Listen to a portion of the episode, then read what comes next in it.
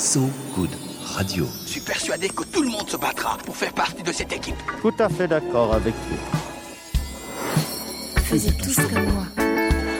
Moi, je suis un type qui a fait beaucoup pour l'écologie. Faisiez tous comme moi. So Good Radio. À partir de maintenant, tout ce que vous direz pourra être retenu contre vous, monsieur Volfoni. Il est dix-neuf heures et vous êtes sur Ce Goût de Radio. Salut ou bonjour, selon le degré de familiarité qui change au fil du temps, vu que c'est une quotidienne cette nouvelle émission. Faisez tous comme moi, vous accueille pour quarante minutes environ. La précision, c'est pas tout à fait chic. Je suis Marie et à ma gauche, donc à votre droite, c'est Renan Baucher qui se plie aux exigences de l'optimisme pour trouver du joli, du tendre, de l'insolite, du bon, du beau, du n'importe quoi qui vous défronce le sourcil avec son journal. Salut Renan. Salut Marie. Aujourd'hui, nous allons voyager. Nous allons d'abord partir au Japon, ensuite faire un petit tour sur le Titanic et nous terminerons au Chili. Ah voilà, c'est ça, le voyage, c'est bon sur Ce Goût de Radio. On ouvre également nos micros à ceux pour qui l'avenir est un pré dans lequel l'herbe est plus verte et qu'il convient dès aujourd'hui de fertiliser à sa mesure et selon ses moyens. À la réalité difficile, parfois dangereuse du métier de journaliste d'investigation, Laurent Richard oppose une plateforme, Forbidden Stories, un espace sécurisé pour les recherches et les enquêtes. Sur Ce Goût de Radio, on ouvre les micros à ceux pour qui l'avenir est un pré dans lequel l'herbe est plus verte et qu'il convient dès aujourd'hui de fertiliser à sa mesure et selon ses moyens. À la réalité difficile, parfois dangereuse du métier de journaliste d'investigation, Laurent Richard oppose une plateforme, Forbidden Stories, un espace sécurisé, sécurisé pour les recherches et les enquêtes afin qu'elles ne disparaissent pas, voire soient reprises si leur auteur est emprisonné, empêché, menacé ou assassiné. Quand la passion, la détermination, voire le sacrifice rencontrent l'humanisme et la solidarité. C'est notre invité qui en a des histoires à raconter, ce sera tout à l'heure, après la musique qui en raconte toujours, elle, des histoires, et le journal de Renan Baucher.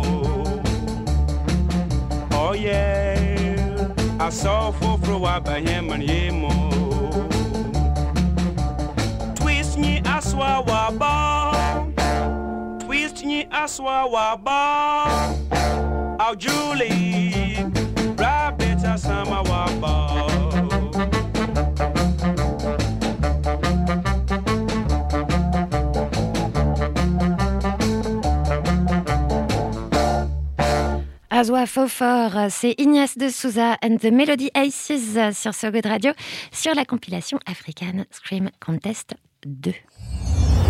Faisez tous comme, comme moi. De retour sur So Good Radio, après de la bonne musique, il faut de la bonne nouvelle. On tente d'être cohérent, c'est comme ça.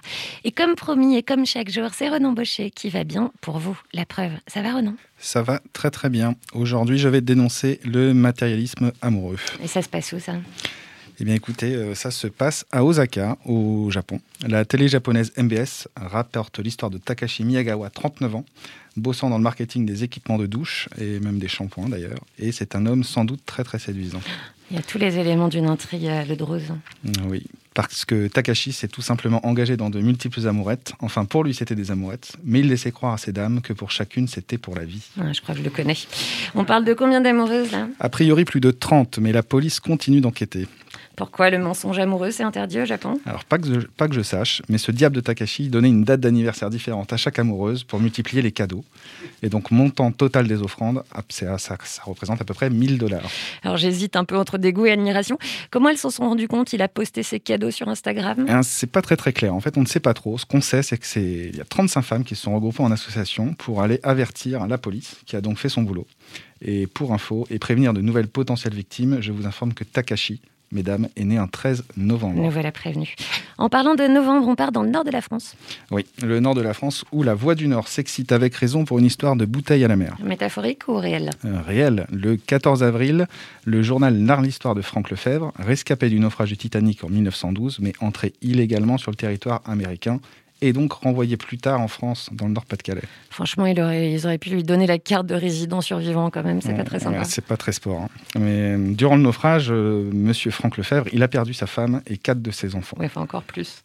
Voilà. Et le petit-neveu de Franck Lefebvre, Jacques, raconte qu'il y a trois ans, une famille canadienne a retrouvé une bouteille scellée à la cire rouge, à l'intérieur deux rouleaux de papier, échoués sur une plage canadienne. Et ils étaient lisibles, les rouleaux de papier ? Ils étaient lisibles. Les papiers étaient écrits et signés par une dénommée Mathilde Lefebvre, en date du treize avril mille neuf cent douze, soit la veille de la collision entre l'iceberg et le Titanic.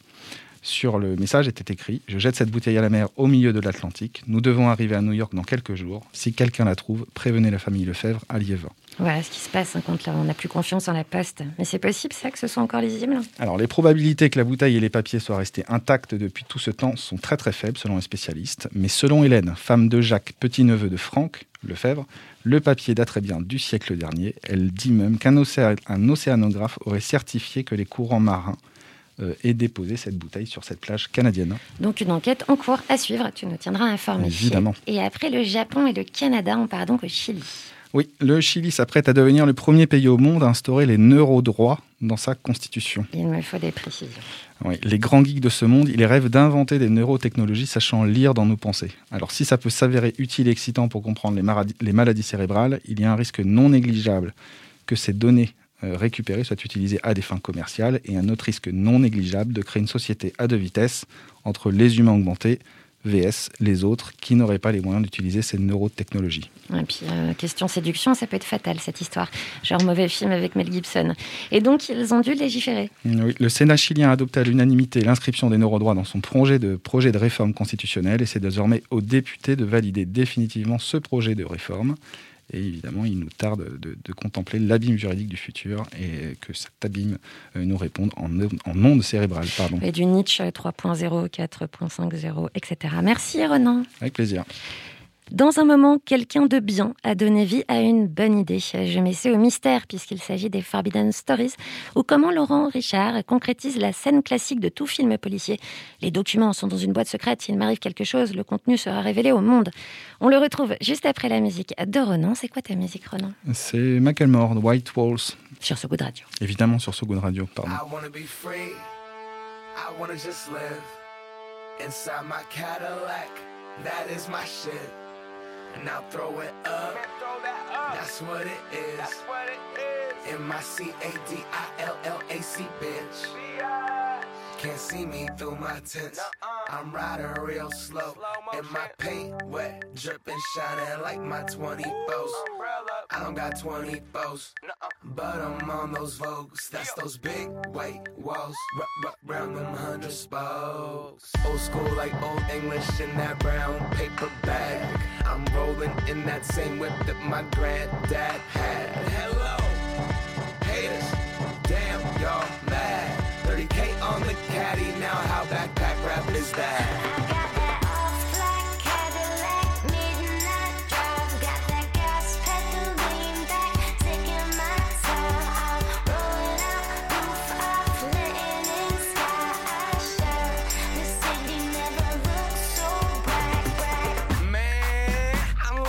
In some shit Bernie Mac would have been prouder. Looking down from heaven like damn, that's stylish. Smiling, don't pay attention to the mileage. Can I hit the freeway illegally going one hundred twenty? Easy, we've been in and out of the traffic. Can I catch me? I'm smashing, I'm ducking, bucking. I'm out here, I'm looking fucking fantastic. I am up in the classic. Now I know what it's like under the city lights, riding into the night, driving over the bridge, the same one we walk across as kids. Knew I'd have a whip, but never one like this. Old school, old school, candy paint, two-seater.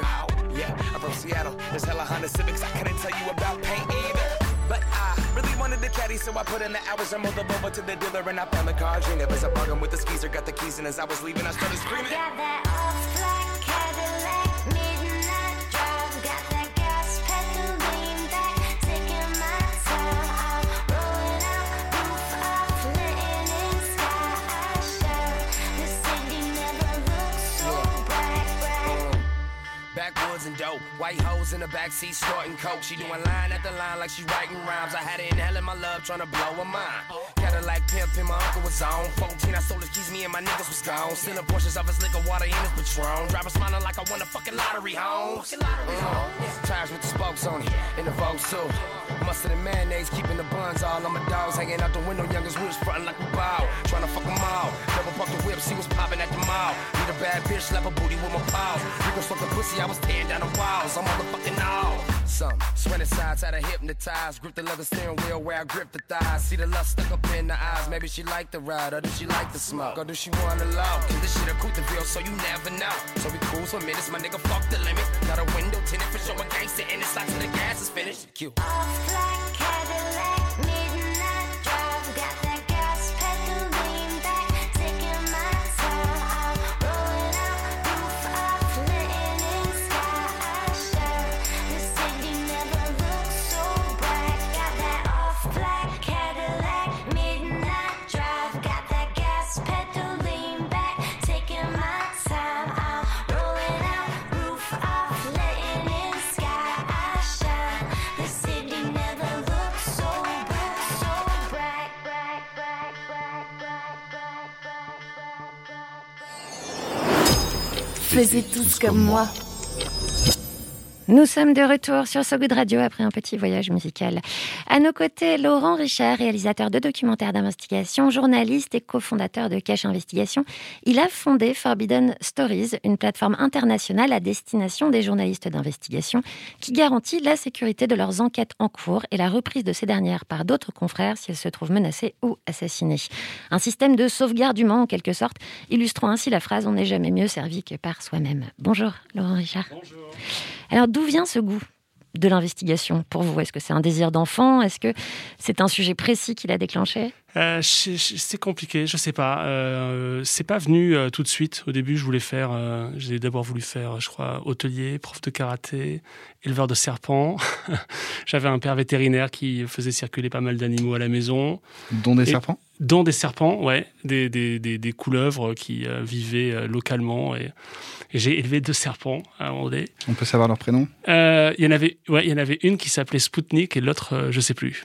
Spoutnik, voilà, comme le, le vaccin entre autres, mais russe, mais euh, mais aucun lien. Et puis finalement, j'ai pas voulu, j'ai pas tenu euh, longtemps là-dedans. J'avais quatorze ans et après, voilà, j'ai voulu faire avocat. Et puis plus tard, j'ai découvert la radio associative à Toulouse et ça m'a vachement plu. Et l'univers du du journalisme m'a m'a vraiment euh, euh, voilà séduit et encouragé et surtout m'a permis de de donner peut-être un peu un sens euh, et, et le sens, le, sens de, le, le sentiment d'avoir une utilité, le sentiment de pouvoir dénoncer, le sentiment d'avoir d'exercer aussi un, un contre-pouvoir. Et potentiellement, éventuellement, à la fin, faire bouger des lignes.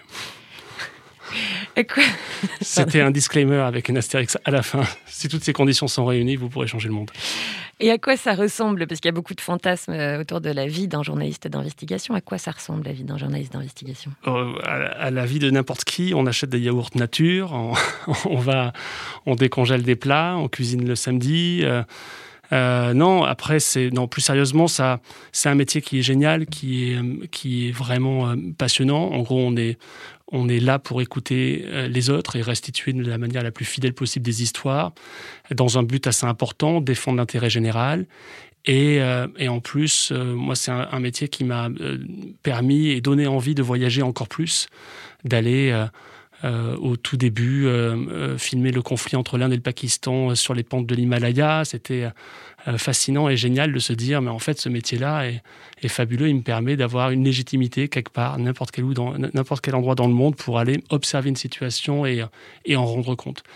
Et, euh, et donc voilà, c'est ce qui me, c'est ce qui me plaît profondément, et ce qui, me, ce qui me plaît encore plus, c'est de pouvoir traverser en fait les sociétés, de pouvoir être, euh, faire une enquête sur la précarité euh, Euh, dans, dans les rues de Paris, puis euh, quelques mois plus tard, euh, demander à, à un ministre de, de s'expliquer avec transparence sur une problématique importante. Et, et c'est donc un métier qui, euh, qui nous permet de rencontrer en fait, du monde et d'absorber des histoires. Parfois c'est difficile, parfois les, les, les, ce que nous filmons, ce que nous racontons est dur, euh, mais, euh, mais c'est un métier vraiment euh, ouais, absolument génial. Et est-ce que quand vous rentrez chez vous, euh, vous êtes encore habité par les histoires que, que vous allez rencontrer justement dans tous ouais. ces voyages ? Oui. Est-ce qu'on arrive à se détacher un peu quand même ? Parfois non, parfois non, parce que les enquêtes, on est, on est vite un peu tous obsessionnels là-dessus. On, est, on de, peut vite devenir le, roule, le relou de la soirée qui ne parle que de ça. On peut vite aussi euh, être questionné en permanence sur « tiens, il y a un journaliste dans la soirée et, et, et là c'est parti ». Mais oui, c'est un peu, c'est un peu une obsession. Les enquêtes ne s'arrêtent pas le week-end, ne s'arrêtent pas le soir. Les sources ne s'arrêtent pas d'être des sources le week-end. Donc, il y a le danger continu en permanence. Et, et voilà, c'est, il faut que ce soit une passion pour que ce soit exercé, je pense, pleinement, parce que ça, ça ne, ne, ne souffre de, de, d'aucune régularité. Et c'est, euh, c'est en tout cas d'aucune, d'aucune habitude, pardon. Et, et c'est, euh, mais c'est un métier passionnant. Et comment vous en êtes arrivé donc à la conception de Forbidden Stories ? Ça s'est joué où ? Ça s'est joué à quel moment ? C'est, je, c'est au final, je pense, un, un cheminement qui a pris un peu de temps. C'est plusieurs choses. La première, c'est je me suis rendu compte en, en me rendant dans certains pays euh, difficiles où la liberté de la presse n'existait pas, où des journalistes étaient menacés, étaient incarcérés parce qu'ils enquêtaient sur des sujets de corruption, de blanchiment d'argent par exemple, ou de violation des droits de l'homme, que en étant le journaliste français ou le journaliste venant d'une démocratie où la liberté de la presse existe, on pouvait faire bénéficier en fait finalement les, les autres. En Azerbaïdjan, j'avais enquêté sur pour un Cash Investigation qui s'appelait Mon président est en voyage d'affaires. J'avais suivi François Hollande qui se rendait en Azerbaïdjan et au Kazakhstan, et j'avais enquêté sur des faits de corruption qui impliquaient des élus européens, mais aussi des entreprises européennes avec le pouvoir azéri. Pour ce même type d'enquête, des journalistes comme Khadija Ismailova étaient emprisonnés. Le fait de pouvoir le faire depuis la France, de le diffuser en France, qui, un programme qui serait ensuite visible là-bas, a une utilité. En France, évidemment, permet d'informer sur la, une corruption à, à, à, à une échelle importante d'ailleurs au niveau européen, mais aussi en Azerbaïdjan, où les Azéris voient que finalement d'autres journalistes en fait, peuvent faire ce travail-là et donc aussi les informer, parce qu'en France, on en a, on en a le droit. Euh, après, le, la deux, le, la deuxi- le deuxième élément qui m'a motivé euh, définitivement à créer Forbidden Stories, c'est ce qui est arrivé à, le sept janvier deux mille quinze à Charlie Hebdo. Je travaillais à Première Ligne. Ce jour-là, je suis arrivé un peu après euh, l'attaque contre Charlie. Je suis arrivé quelques minutes après. Et puis, euh, et puis j'ai fait partie de ceux de Première Ligne qui sont arrivés dans les premiers, dans la rédaction de, de Charlie. Et ça, c'était euh, évidemment... Euh, On était chanceux d'être épargnés, euh, nous, à Première Ligne, mais on était surtout euh, enfin, traumatisés. Et, et ce traumatisme-là euh, était évidemment difficile, mais, euh, mais c'est, je, je pense que ça m'a vraiment donné la force pour me dire « mais qu'est-ce que je peux faire maintenant en tant que journaliste ?» euh, tout en restant journaliste pour euh, après ça. Et une des réponses, c'était de... De, de créer un consortium mondial, international, qui reprendrait les histoires de journalistes assassinés, incarcérés ou menacés, pour faire en sorte que en fait, l'histoire survive, pour faire en sorte que tuer un journaliste soit une idée contre-productive et qui coûte encore plus cher finalement à son auteur. et que ce que l'histoire que vous vouliez cacher et, et passer sous silence à Bakou, à Mexico euh, ou ailleurs aux Philippines, finalement sera exposée partout dans le monde au même moment, à New York, à Nairobi, à Rio, à Paris. Et, et donc voilà, l'idée de Forbidden Stories est, est née là. Après, c'est une idée, et une idée ne suffit jamais à, son, à sa réalisation. Il faut une équipe, il faut des talents, il faut des moyens, et il faut tout ça. Et tout ça prend du temps. Et j'ai eu la chance, après, après l'année deux mille quinze, qui était une année complexe, de, de passer un an dans une université américaine, dans un fellowship américain, pour avoir un an de temps de cerveau disponible pour créer Forbidden Stories. On en reparle. Vous restez avec nous, Laurent Richard, juste après la musique sur ce goût de radio.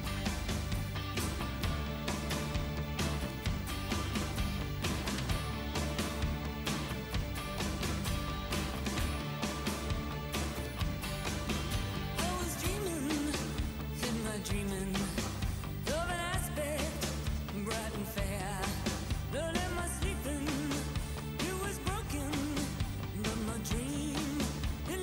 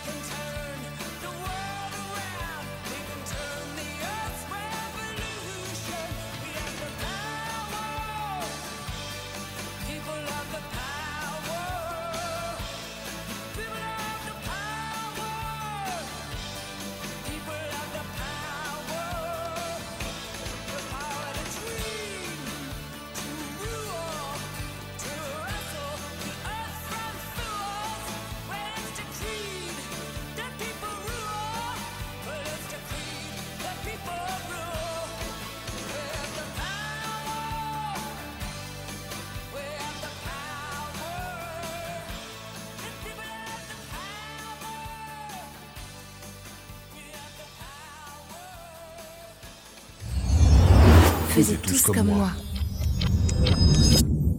People of the Power de Patti Smith, avec mon joli accent. Nous sommes avec Laurent Richard qui a fondé Forbidden Stories et qui a choisi ce morceau. Pourquoi ?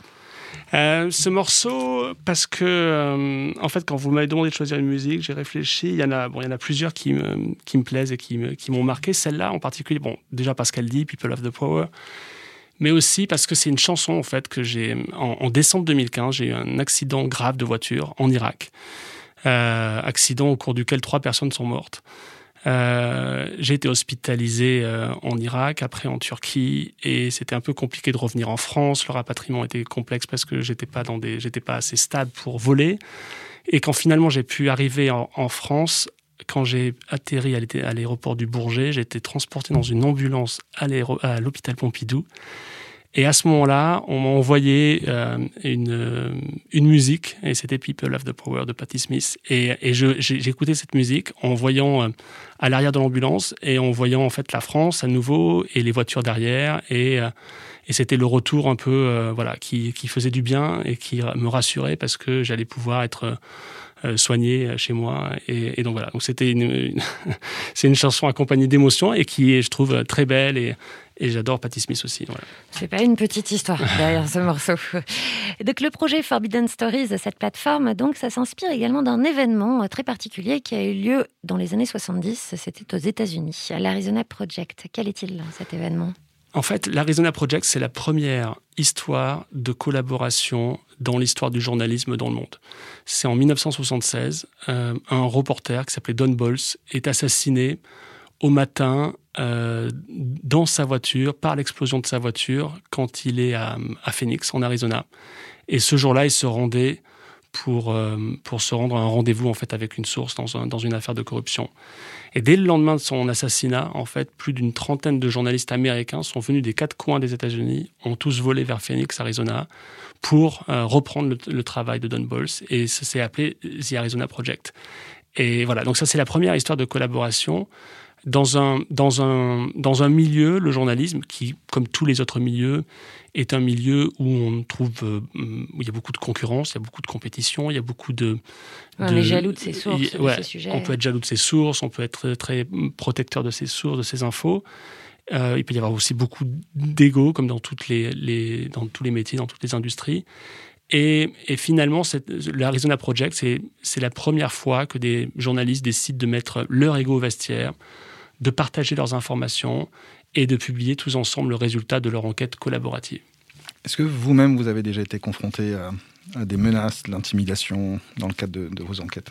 Oui, c'est déjà arrivé. Euh, parfois, la plupart du temps, c'est des menaces de type judiciaire. C'est, c'est souvent à prendre euh, très au sérieux, et c'est, c'est ce qui peut coûter la vie à un journal, à une équipe, euh, financièrement, parce que euh, souvent, il y a une stratégie euh, d'harcèlement judiciaire qui peut, qui peut être mise en place par des cabinets d'avocats assez importants.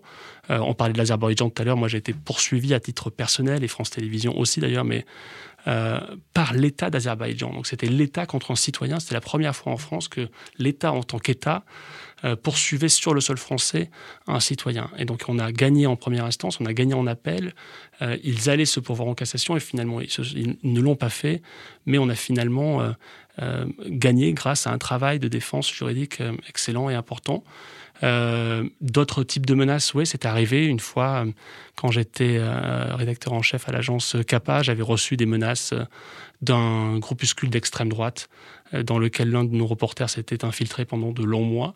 Et j'avais reçu des menaces de mort qui étaient très euh, ciblées et très personnelles euh, à mon attention. Et, euh, et donc voilà, donc c'est, c'est pas, c'est pas très fréquent non plus, euh, mais c'est, je pense que euh, en France, on est quand même assez... Euh, est quand même globalement très protégé. Après, moi, je, je passe, avec les équipes de Forbidden Stories, on passe notre temps à, à regarder, à documenter un peu l'état de la presse dans le monde et l'état des, des menaces dans le monde. Donc, on est plutôt dans un pays où euh, il y a des menaces, c'est vrai, contre les journalistes, mais, mais c'est assez incomparable, évidemment, quand on regarde la situation à Mexico euh, ou euh, aux Philippines ou en Azerbaïdjan. Et d'ailleurs, à travers les pays, y a-t-il de différentes façons de faire de l'investigation, et comment vous avez fédéré les journalistes au niveau international ? Ça doit être compliqué de mettre tous ces gens-là qui ont des approches différentes d'accord sur un principe.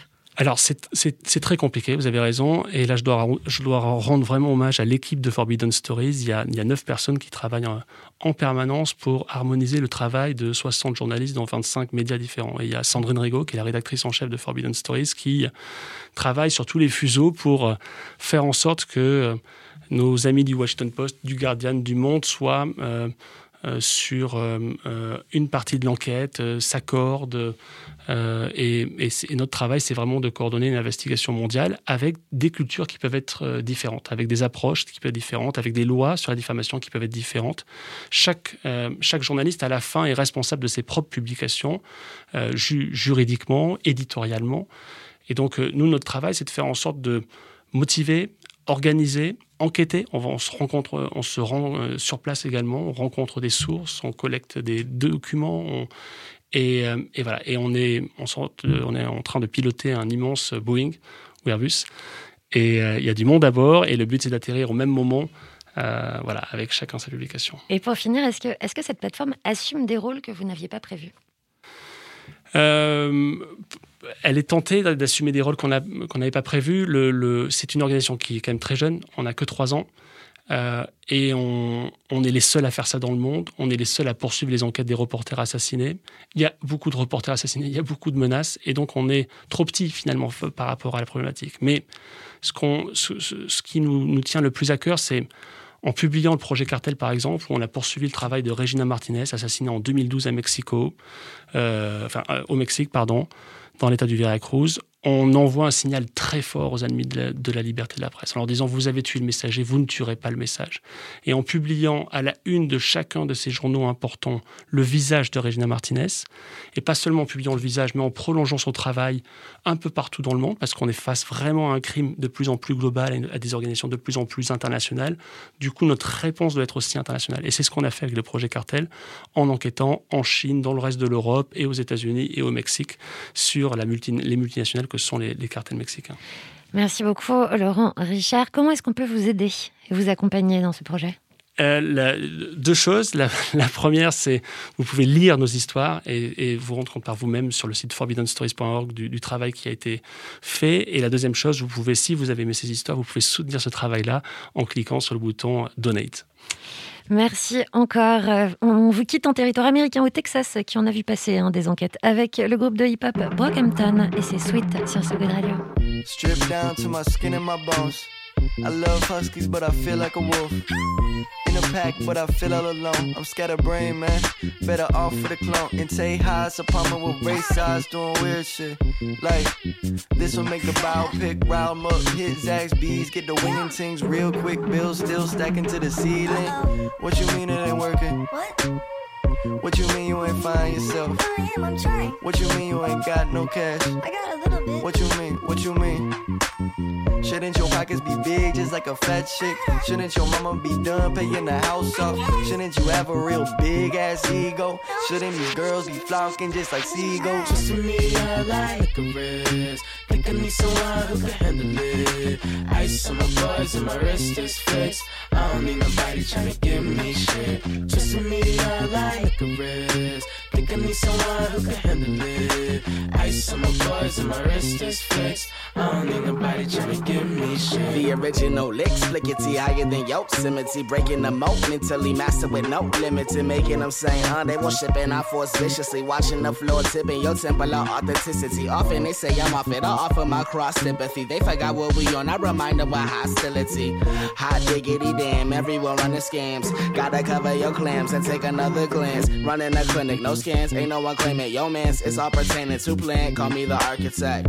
Lap you in a U F O, I haven't started yet. Still gotta figure out exactly where to park it at. Moses with a pen, each line in Notion, I can part it at. But that's too deep.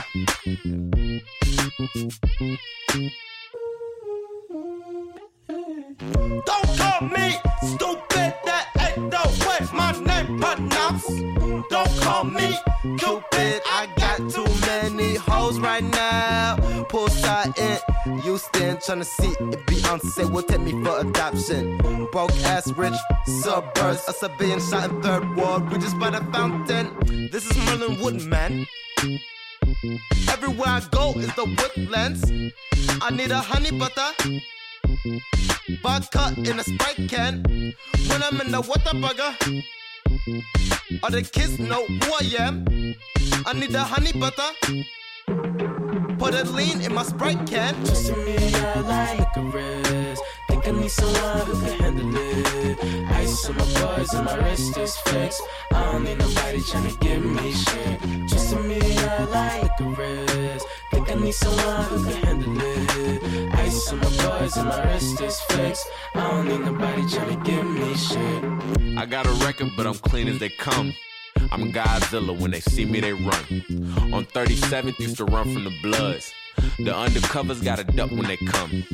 I moved out and in a couple of months I'ma be a pop star, they call me a thug. I used to write raps on the back of the bus. Now I'm in the front seat shifting the gears. It's funny how things can change. Three hundred dollars to my name led to Hollywood. I was living off ramen and shit. Five hundred dollars on these dinners, never have to pay. Growing up, my teachers told me, you better get them grades up if you want to finish high school. And after high school, you better get a degree, because it's a doggy-dog world, you can live in the street. Flashback, I had my Walkman in the minivan, listening to N Sync, saw my name on the C D. Bleach blonde tips, wanted to be J T, wanted to do big things, had to fulfill a dream. One might say I was doomed from the get-go, but those same people assume, because they'll never know what it's like to be called to what's not set in stone. I am one with the ebb and flow, that's all I know. Just to me, I like a wrist. Think I need someone who can handle it. Ice on my buzz and my wrist is fixed. I don't need nobody trying to give me shit. Just to me, I like a wrist. Think I need someone who can handle it. Ice on my buzz and my wrist is fixed. I don't need nobody trying to give me shit. Just to me, I like a wrist. Think I need someone who can handle it. Ice on my buzz and my wrist is fixed. I don't need nobody trying to give me shit. Just to me, I like a wrist. Think I need someone who can handle it. Ice on my buzz and my wrist is fixed. Faisez tous comme moi. Eh bien voilà comment passer très vite quarante minutes en très bonne compagnie. Imaginez donc passer six heures trente en bonnes compagnies, c'est le pluriel radiophonique, n'est-ce pas Renan, c'est demain? Oui, demain nous ferons euh, une émission spéciale, faisait tous comme moi, six heures de direct de dix-huit heures à minuit, avec euh, plusieurs invités euh, qui nous parleront de, de plein de thèmes différents, mais on peut vous citer déjà... On peut vous citer François Hollande, on peut euh, vous citer euh, Camille Etienne, on peut vous citer Tony Estanguet, on peut vous citer Sarah Ouramoun. On cite toi. On, on, on peut citer plein de personnes, mais il y aura, y aura du beau monde par tranche de demi-heure pendant six heures de direct, demain euh, donc à dix-huit heures à minuit. Eh bien voilà, donc rendez-vous demain, il n'y aura donc pas de Faisez tous comme moi, il y aura du Faisez comme tout le monde et plein de gens différents. Merci à vous d'avoir été avec nous. On se quitte en musique avec du Linda, du Linda, pardon, McCartney. C'est Seaside Woman sur So Good Radio, tout en douceur. Salut. Salut. Faisez tous comme moi. So Good Radio.